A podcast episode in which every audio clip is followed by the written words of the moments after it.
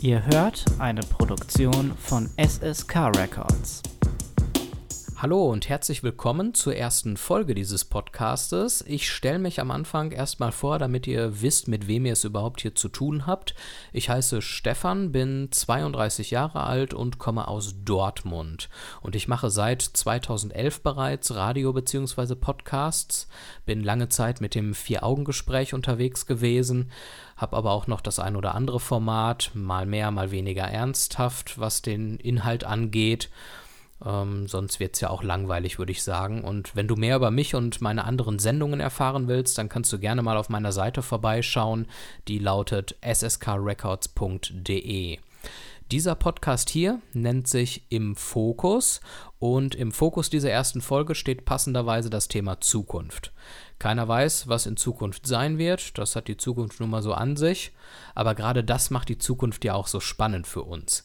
Wir malen uns aus, wie die Zukunft sein könnte, haben Angst vor ihr oder auch Hoffnungen und wie wir das Unbekannte aushalten und was wir für die Zukunft aus der Vergangenheit lernen können, das sind einige Gedanken in dieser Folge.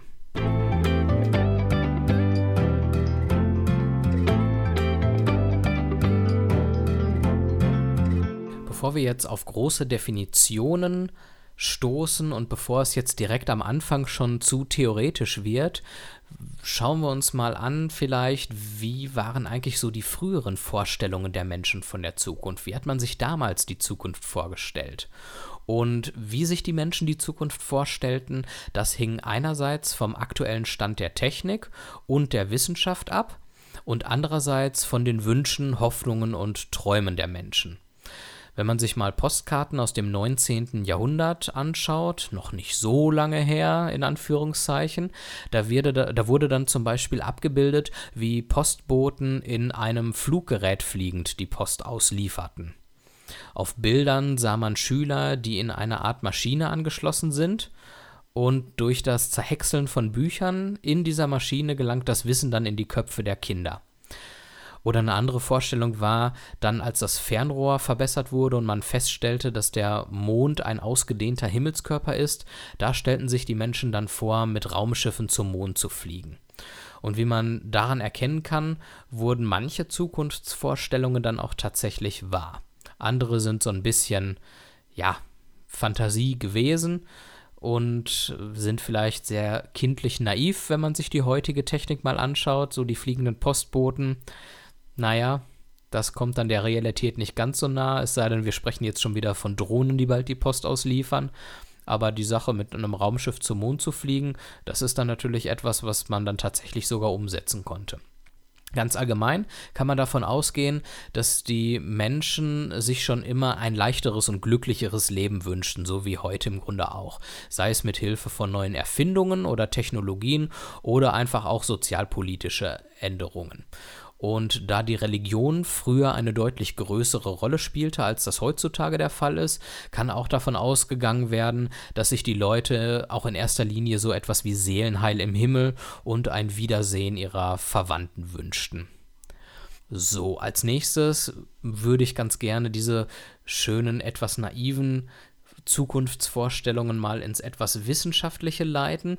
Und ich gebe zu, jetzt wird es ein bisschen ähm, theoretisch und trocken, aber haltet die zwei, drei Minuten ruhig durch. Lasst euch mal so ein bisschen drauf ein. Das kann durchaus ganz spannend sein. Und zwar habe ich hier einmal drei Definitionen von Zeit. Denn wenn wir über Zukunft sprechen, dann spielt das Konzept der Zeit natürlich da eine große Rolle.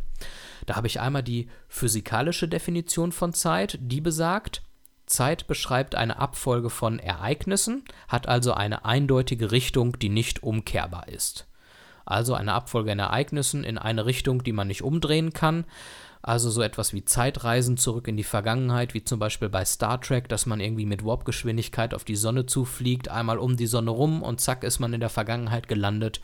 Das wird dann tatsächlich eher schwierig in der Realität. Sowas wie irgendwelche Pets, die hat man dann wirklich entwickelt. Die gibt es nicht nur in Star Trek, sondern heutzutage hat man wirklich solche Pads, nennen sich Tablets, aber zeitreisend, das wird dann wohl eher ein schwieriges Konzept werden.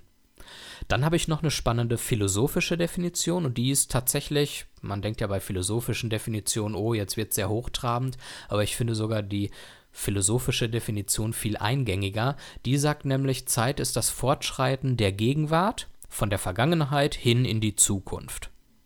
Relativ einleuchtend, würde ich mal sagen. Und jetzt wird sehr kompliziert, die, Real, äh, die Relativitätstheorie. Da wird gesagt, die Zeit bildet zusammen mit dem Raum eine vierte Dimension, nämlich die Raumzeit. Also Zeit plus Raum gleich Raumzeit. Lassen wir jetzt einfach mal so stehen. Da müssten wir mal Einstein fragen. Das ist mir dann ein bisschen zu hoch, gebe ich ehrlich zu. Spannend ist vielleicht auch noch, wenn wir kurz mal zum Thema Gegenwart ein paar Worte verlieren, weil die Gegenwart gar nicht mal so einfach zu definieren ist. Denn wie lange dauert die Gegenwart äh, an? Ist die Gegenwart eine Sekunde? Aber dann kann man die Sekunde ja wieder in Millisekunden unterteilen und dann kann man sagen, wenn ich bei Sekunde 0,9 bin, dann ist ja Sekunde 0,2 bereits die Vergangenheit. Also da gibt es, glaube ich, nicht so einen klaren Umschlagpunkt, ab wann aus der Gegenwart die Vergangenheit geworden ist. Obwohl wir immer von der Gegenwart reden, ist es irgendwie schwierig, das so zu definieren. Da gibt es Leute, die beschreiben die Gegenwart einfach so als so einen Fluss der Zeit, dass das so fließend ineinander übergeht in die Zukunft oder in die Vergangenheit. Und da wird dann gesagt, okay, von der Vergangenheit fließt die Gegenwart in die Zukunft. Wird dann aber schwierig, diese Definition so anzuerkennen. Die macht nämlich nur Sinn, wenn man die fließende Zeit von irgendwas anderem abgrenzen könnte. Und das könnte dann vielleicht, wenn man das abgrenzen muss, die stehende Zeit sein. Einerseits gibt es die fließende Zeit, ja okay, wenn es die gibt, dann muss es ja wohl irgendwie auch die stehende Zeit geben, sonst macht das keinen Sinn. Aber was soll bitteschön eine stehende Zeit sein? Die scheint nicht möglich zu sein, weil man dann wieder fragen kann, ja wie lange steht die Zeit denn? Und wenn man diese Frage stellen kann, wie lange die Zeit steht, dann ist sie ja doch wieder irgendwie fließend. Ne? Von der Außenperspektive könnte man vielleicht auf eine Situation draufschauen, in der die Zeit stehen bleibt, aber für mich, der sich in dieser Außenperspektive befindet, da bleibt die Zeit jedoch nicht stehen. Da geht sie ganz normal für mich weiter.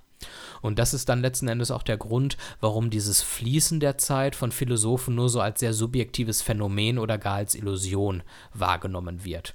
Ja, für uns so im Alltag, wenn wir über Zeit so ein bisschen sprechen, dann fühlt sich das schon so an, dass die Zeit fließt, aber wenn man das jetzt ganz definitorisch philosophisch betrachtet, dann wird das eher etwas schwierig. Ich will noch kurz einen anderen Philosophen einmal erwähnen, Leibniz. Für den ist Zeit auch wirklich nur so ein Gedankenkonstrukt von uns Menschen, um einfach die Beziehung zwischen zwei Ereignissen beschreiben zu können.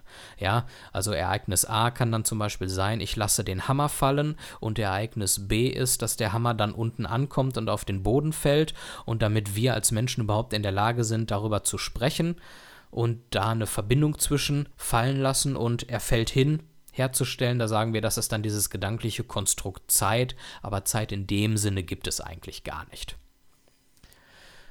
Dann gibt es noch in der gegenwärtigen physikalischen Definition des Begriffs der Zukunft jetzt wiederum, ähm, da ergibt es sich aus der allgemeinen Relativitätstheorie ähm, die Definition. Dort wird dann gesagt, dass die Zukunft eines Ereignisses ähm, als der Raumzeitbereich verstanden wird, der von dem Ereignis ausgehend durch kausale Weltlinien erreicht wird. Kann man sich jetzt so vorstellen, klingt erstmal kompliziert. Nehmen wir mal an, ein Beobachter kann jedes Ereignis in seiner Zukunft erleben, wenn er sich auf die entsprechende Weltlinie begibt. Ich mache mal ein Beispiel, damit es ein bisschen klarer wird. Werfe ich den Ball nach links, dann treffe ich eine Frau, die da steht, und die kommt dann in einer Minute zu mir hin und schimpft mit mir, weil ich sie abgeworfen habe. Würde ich jetzt aber den Ball nach rechts werfen. Dann würde ich mich auf eine andere Weltlinie begeben. Rechts steht nämlich ein Hund und der Hund läuft dann hinter dem Ball her und bringt mir diesen Ball in einer Minute zu mir zurück. Beide Ereignisse, die in einer Minute eintreten werden, kann ich erreichen, je nachdem, auf welche Weltlinie ich mich begebe, also wie ich mich entscheide zu handeln. Werfe ich den Ball nach links oder werfe ich den Ball nach rechts? Also im Grunde noch einfacher runtergebrochen und ich finde, das ist eine sehr gute Nachricht. Wir können die Zukunft beeinflussen, wir haben es in der Hand, je nachdem, wie wir uns entscheiden, wird die Zukunft, wird eine andere Zukunft eintreten. Das macht Mut, finde ich.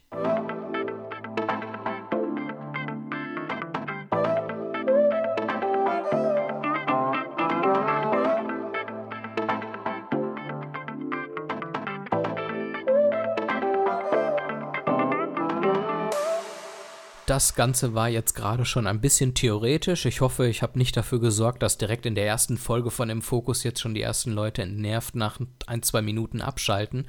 Wäre sehr ärgerlich. Dabei hat das Thema Zukunft noch so viel zu bieten, finde ich.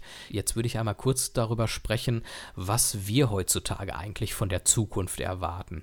Und ich glaube, Unsere Vorstellungen von der Zukunft, die werden sich teilweise nicht geändert haben. Auch wir wünschen uns Gesundheit, ein langes Leben, finanzielle Absicherung für uns und unsere Kinder. Aber was sich vielleicht im Vergleich zu früher geändert hat, ist, dass kommerzielle Interessen heute wichtiger geworden sind. Das bedeutet, wir wollen nicht einfach nur ein gutes Auskommen Einkommen haben, damit wir ein gutes Leben haben, sondern wir wollen finanzielle Vorteile im Vergleich zu anderen Menschen haben, damit wir einen gewissen Status erlangen. Das ist heutzutage irgendwie wichtiger geworden. Auch sind materielle Ansprüche heute viel höher geworden. Das heißt, ich möchte nicht einfach nur ein Dach über den Kopf haben und Klamotten anhaben. Nein, ich möchte mir coole Klamotten kaufen, vielleicht ein dickes Auto fahren, eine Eigentumswohnung oder sogar ein Haus mir leisten können. Normal überleben reicht mir nicht, ich möchte auch ein bisschen Luxus haben. Und was immer wichtiger wird für die Leute, Selbstverwirklichung. Das bedeutet, man engagiert sich in Vereinen, hat besondere Hobbys, die man umsetzt in seiner Freizeit, man möchte ganz viel reisen um die Welt, vielleicht möchte man auch berühmt werden, Influencer auf Instagram und TikTok zum Beispiel, gibt es ja viele Jugendliche, die das als Berufswunsch angeben. Und ich glaube, das sind so typische Wünsche, die wir für unsere Zukunft haben, die wir erreichen wollen, das gab es vielleicht so in der Vergangenheit nicht unbedingt. Also, da hat sich das, was man sich von der Zukunft erhofft hat, neben vielen Dingen, die gleich geblieben sind, auch durchaus ein bisschen was verändert. Was wünscht ihr euch von der Zukunft? Jetzt habe ich schon so ein paar Dinge genannt. Habt ihr noch so ein paar Zukunftswünsche, die da noch so gar keine Berücksichtigung gefunden haben? Dann schreibt mir das gerne mal, entweder per Mail an info at sskrecords.de oder kommentiert das Ganze mal auf Facebook oder Twitter SSK Record oder besucht ganz klassisch analog mal meine Homepage sskrecords.de und ähm, kommentiert dort gerne mal. Würde mich mal interessieren, greife ich dann gerne in der kommenden Sendung mal auf.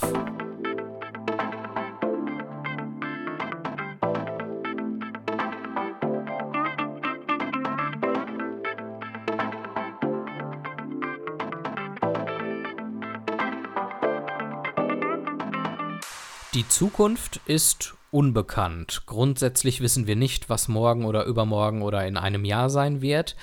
Und das bringt ja für unser Leben im Alltag ja durchaus eine gewisse Unwissenheit, etwas Ungewisses bringt das mit.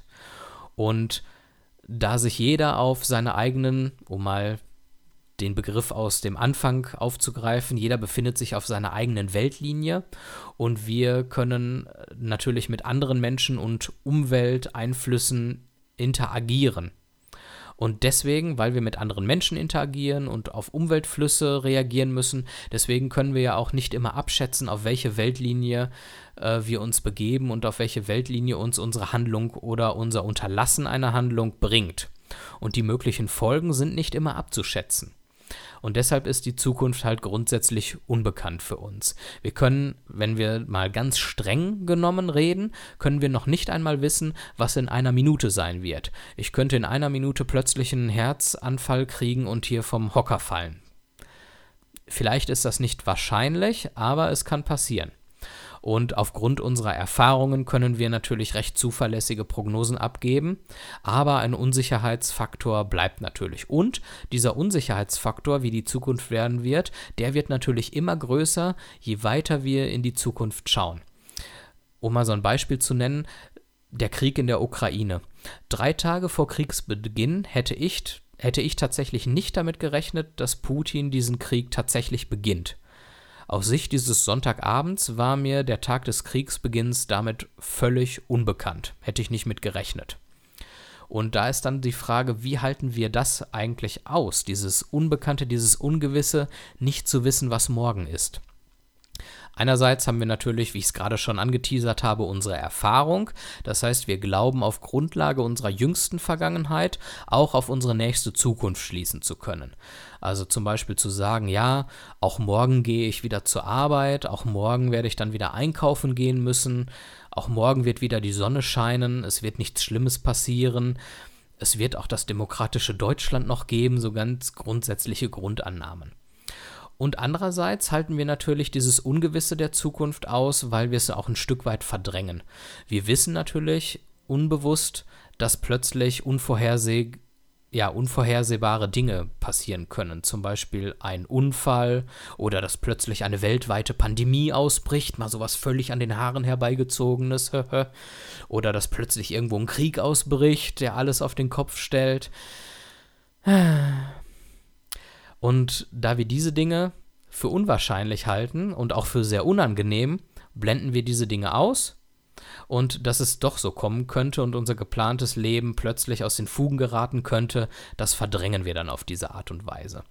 Und das ist auch der Grund, warum viele Menschen jetzt vielleicht psychische Probleme in den letzten zweieinhalb Jahren bekommen haben und für die das Leben auch mental schwieriger geworden ist, weil auf einmal so völlig unvorhersehbare Dinge passiert sind, wie zum Beispiel diese weltweite Corona-Pandemie oder dass wir plötzlich wieder einen Krieg in Europa haben. Da hätte man so, wenn man auf die letzten 20, 30 Jahre guckt, hätte man da überhaupt nicht mit gerechnet und plötzlich passiert das doch auf einmal, sowas völlig Unvorhergesehenes und das stellt dann das Leben ganz schön auf den Kopf. Und ja, diese Sicherheit, die man sich selber eingeredet hat, die ist dann auf einmal weg. Und so kommt es dann dazu, dass wir manchmal eben auch Probleme damit haben, unsere ungewisse Zukunft zu ertragen, weil wir uns natürlich auch fragen, oh Gott, was kann jetzt noch alles passieren in den nächsten Monaten und Jahren? Und insbesondere, wenn wir vielleicht eine etwas negative Sichtweise haben, wenn wir negative Entwicklungen erwarten und aber dann auch nicht abschätzen können, welche Konsequenzen das für uns haben wird. Also die Pandemie und der Krieg mit seinen wirtschaftlichen Folgen zum Beispiel, der hat natürlich für viele Leute die Frage aufgeworfen, werde ich mir meinen Lebensstandard noch leisten können? Verliere ich vielleicht meinen Job? Einigen ist das ja so gegangen auch. Werde ich vielleicht in Armut leben müssen und wie soll das alles dann ablaufen? Und das sind natürlich Situationen, die können Menschen psychisch sehr belasten und im schlimmsten Fall sogar depressiv machen. Und je eher jemand in der Lage ist, das Ungewisse mit einer gewissen Gelassenheit zu akzeptieren, desto leichter wird er mit diesen düsteren Zukunftsprognosen fertig, weil diese Leute dann einfach stärker im Hier und Jetzt leben. Zu welchen Leuten gehört ihr? Könnt ihr das Ungewisse eher ausblenden, stärker im Hier und Jetzt leben und euch eher weniger Gedanken machen? Oder seid ihr eher das Team Zukunftsangst und ihr denkt schon sehr im Voraus und macht euch das Ganze dann Sorgen? Schreibt mir auch das gerne mal auf Facebook, Twitter, auf meiner Homepage. Äh, würde mich mal interessieren. Ich selber würde mich eher in die Kategorie einordnen, wenn man mich vor zehn Jahren gefragt hätte, dann hätte ich wahrscheinlich gesagt, ich bin Team Zukunftsangst. Im Laufe der Zeit habe ich so ein bisschen gelernt, die Dinge gelassener zu sehen und zu sagen, hey, ich kann es nicht ändern, gewisse Dinge kann ich nicht äh, vorhersehen und abschätzen und darauf reagieren. Ich lasse es auf mich zukommen, aber ich muss auch zugeben, so immer gelingt mir das nicht. Wäre ja auch zu schön. Habe ich noch so ein bisschen was, so, wo ich dran arbeiten muss.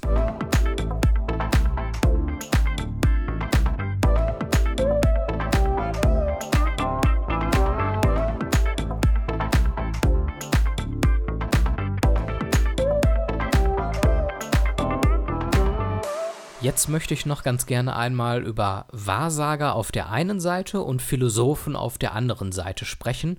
Und als ehemaliger Philosophiestudent bin ich da natürlich durchaus sehr subjektiv, das gebe ich zu. Fangen wir mal mit den Wahrsagern an. Irgendwie gibt es da ja doch eine Faszination über Wahrsager, dass die diese seltene Fähigkeit haben, die Zukunft vorherzusagen.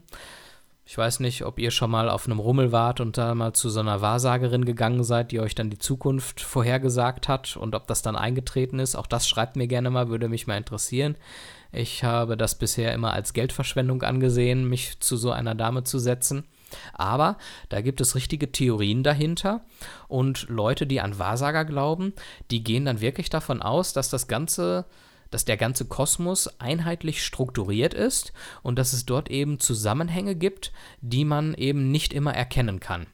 Wer aber dieses Organisationsprinzip des Kosmos durchschaut, der kann Vorhersagen über künftige Ereignisse machen und Wahrsager haben halt dieses Organisationsprinzip des Kosmos durchschaut angeblich. Die Gesellschaft zur wissenschaftlichen Untersuchung von Parawissenschaften, kurz GWUP, die gibt es wirklich, die veröffentlicht jährlich einen Prognosencheck, finde ich sehr spannend, und zwar äh, zu dem Umstand, dass sich Wahrsager großer Beliebtheit erfreuen und dass die Klienten oft von verblüffenden Treffern berichten, äh, während in kontrollierten Experimenten keine über den Zufall hinausgehenden Trefferquoten ermittelt werden konnten. Darauf weist diese ähm, wissenschaftliche Untersuchung von Parawissenschaften, diese Gesellschaft weist darauf hin und auch auf die Erklärungsmuster des Cold Readings, des Barnum-Effekts und des selbst, der selbsterfüllenden Prophezeiung. Das sind dann so die Begriffe, ähm, mit denen man erklären kann, warum dann Wahrsagen eben doch nichts mit dem Durchblicken des Organisationsprinzips des Kosmos zu tun hat.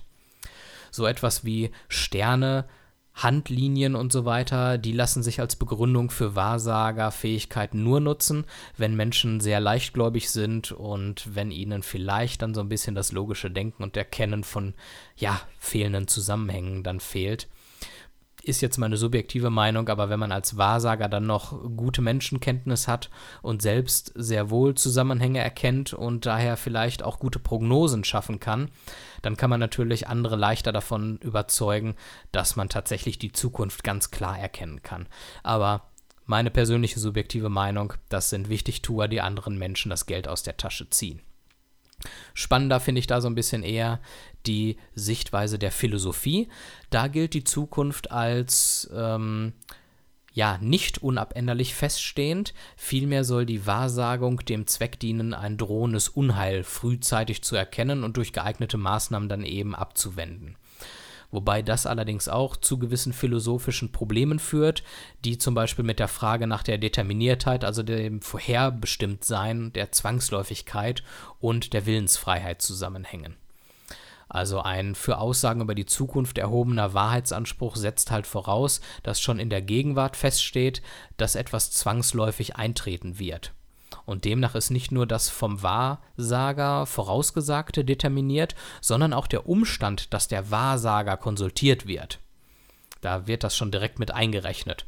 Und diese Annahme, die führt halt zu einer fatalistischen oder deterministischen Philosophie und bedroht eben diese Vorstellung, dass wir alle Willensfreiheit haben und uns ganz frei entscheiden können und dass es eben nicht vorherbestimmte Ereignisse gibt gibt es durchaus Theorien, mit denen man dieses Problem umgehen kann, und zwar wenn dann angenommen wird, dass das Vorausgesagte nicht unabänderlich ist, sondern ein durch Wahrsagung gewarnter sein künftiges Schicksal dann noch beeinflussen könne. Damit wird dann allerdings so ein bisschen der Wahrheitsanspruch der Wahrsagung mehr oder weniger stark relativiert und eingeschränkt und eine Überprüfung ihrer Richtigkeit verunmöglicht. Also entweder gehen wir davon aus, dass die Zukunft feststeht, dann kann man sie auch vorhersagen, dann ist aber das Konzept der Willensfreiheit für die Tonne. Oder man sagt, ja, wenn man einen Wahrsager fragt, wie wird die Zukunft, dann lässt sich die Zukunft doch noch beeinflussen. Ja, aber dann kann man sich auch fragen, warum man überhaupt den Wahrsager fragt, wenn der doch nicht das, was wirklich in der Zukunft passieren wird, vorhersagen kann, sondern dass dann doch alles relativ ist. Dann kann man es irgendwo auch gleich sein lassen, so ungefähr.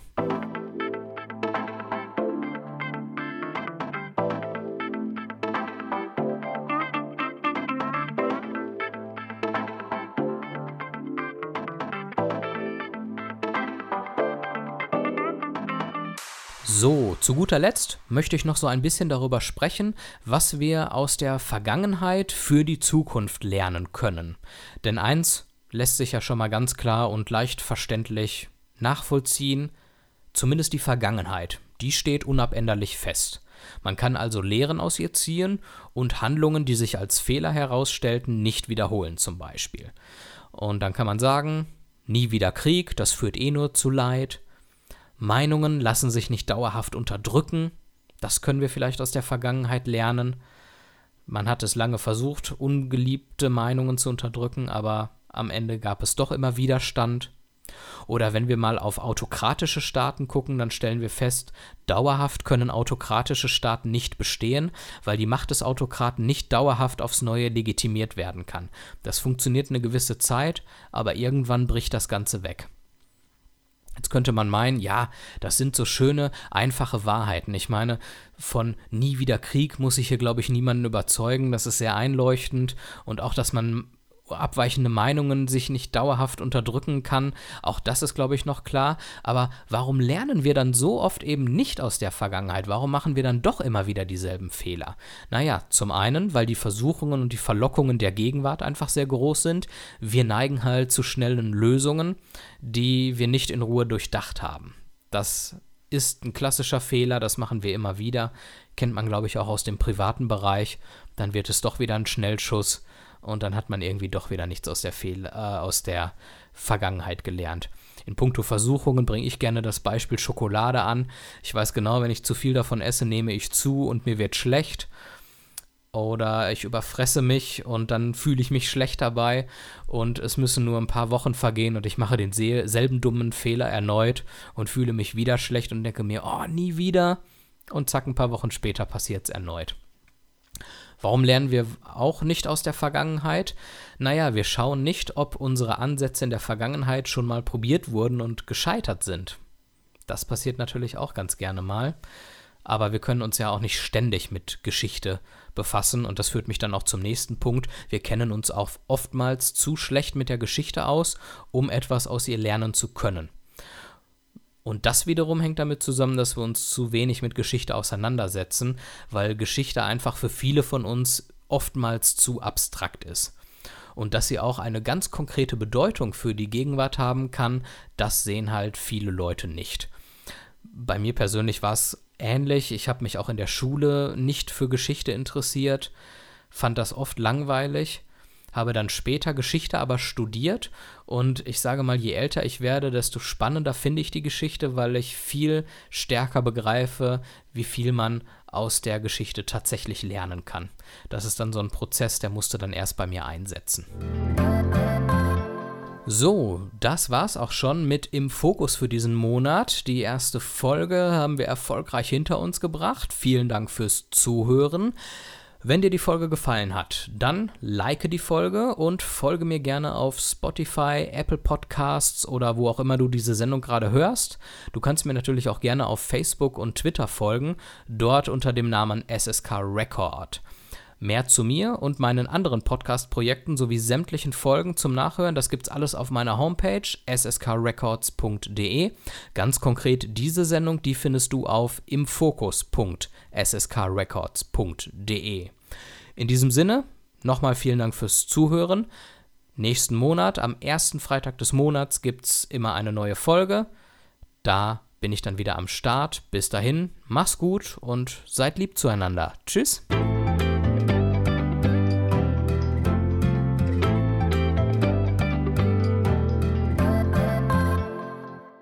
Ihr habt eine Produktion von SSK Records gehört. Mehr dazu auf www.sskrecords.de.